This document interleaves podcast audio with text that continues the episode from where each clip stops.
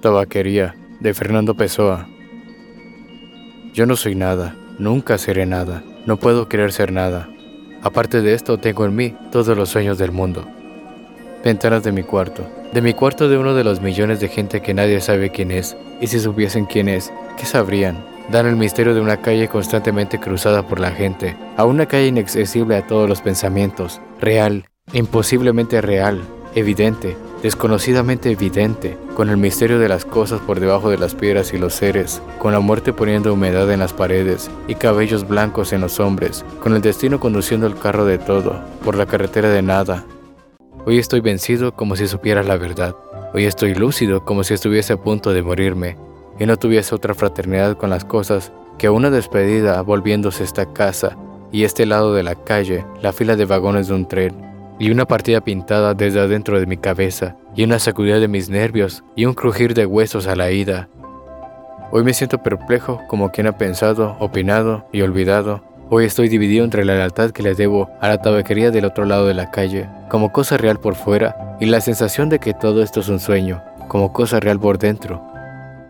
He fracasado en todo, como no me hice de ningún propósito, quizás todo fuese nada, el aprendizaje que me impartieron lo tiré al traspate de la casa. Me fui al campo con grandes proyectos, pero solo encontré ahí hierbas y árboles, y cuando vi a gente era igual que la otra. Me aparto de la ventana, me siento en una silla. ¿En qué voy a pensar? ¿Qué sé yo del qué seré? Yo que no sé lo que soy. Ser lo que pienso, pero pienso hacer tantas cosas, y hay tantos que piensan ser lo mismo, que no pueden haber tantos. ¿Un genio? En este momento cien mil cerebros se juzgan en sueños, genios como yo, y la historia no distinguirá, quién sabe, ni a uno, ni habrá sino estiércol de tantas conquistas futuras.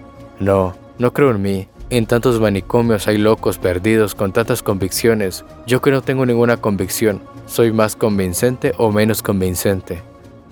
No, ni en mí. En cuántas buhardillas y no buhardillas del mundo hay en estos momentos genios para sí mismos soñando, Cuántas aspiraciones altas, nobles y lúcidas. Sí, verdaderamente altas y nobles y lúcidas. Quién sabe si realizables. Nunca verán la luz del sol verdadero, ni encontrarán quien les preste oídos.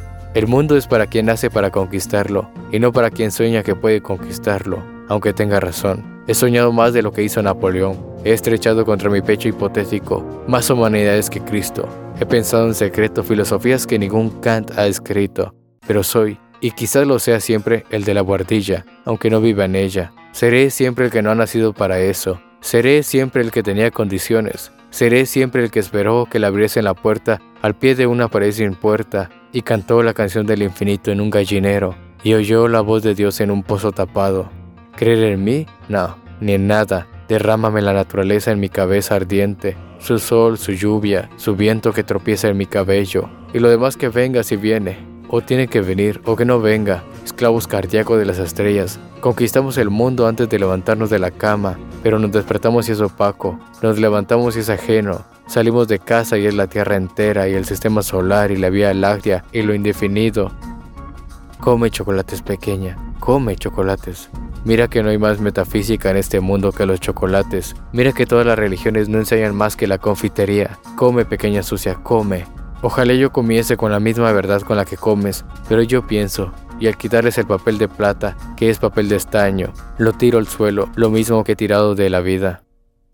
Pero por lo menos me queda de la amargura de lo que nunca seré, la caligrafía rápida de estos versos, pórtico partido hacia lo imposible, pero por lo menos me consagro a mí mismo, un desprecio sin lágrimas, noble, al menos en el gesto amplio con que tiro la ropa sucia que soy, sin un papel para el transcurrir de las cosas, y me quedo en casa sin camisa.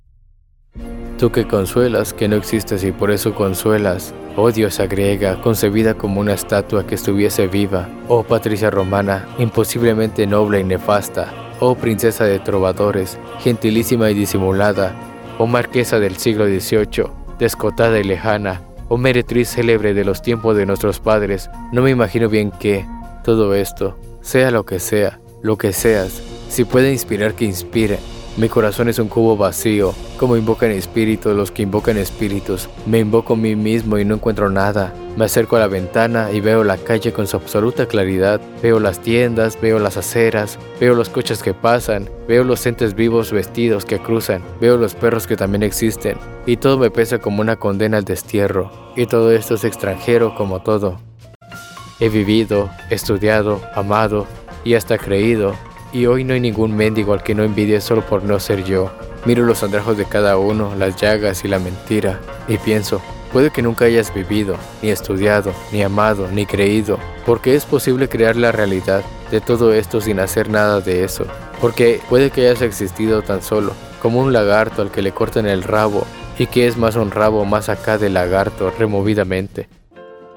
He hecho de mí lo que no sabía, y lo que podía haber hecho no lo he hecho. El disfraz que me puse estaba equivocado, me confundieron enseguida como quien no era, y no los desmentí, y me perdí. Cuando quise quitarme el antifaz, lo tenía pegado a la cara. Cuando me lo quité y me miré al espejo, ya había envejecido.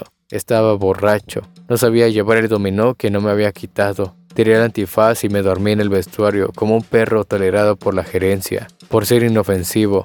Y voy a escribir esa historia para demostrar que soy sublime, esencia musical de mis versos inútiles. Ojalá pudiera encontrarme como algo que hubiese hecho y no quedarme siempre frente a la tabaquería de enfrente, pisoteando la conciencia de estar existiendo, como una alfombra en la que tropieza un borracho o una estera que robaron los gitanos y que no valía nada.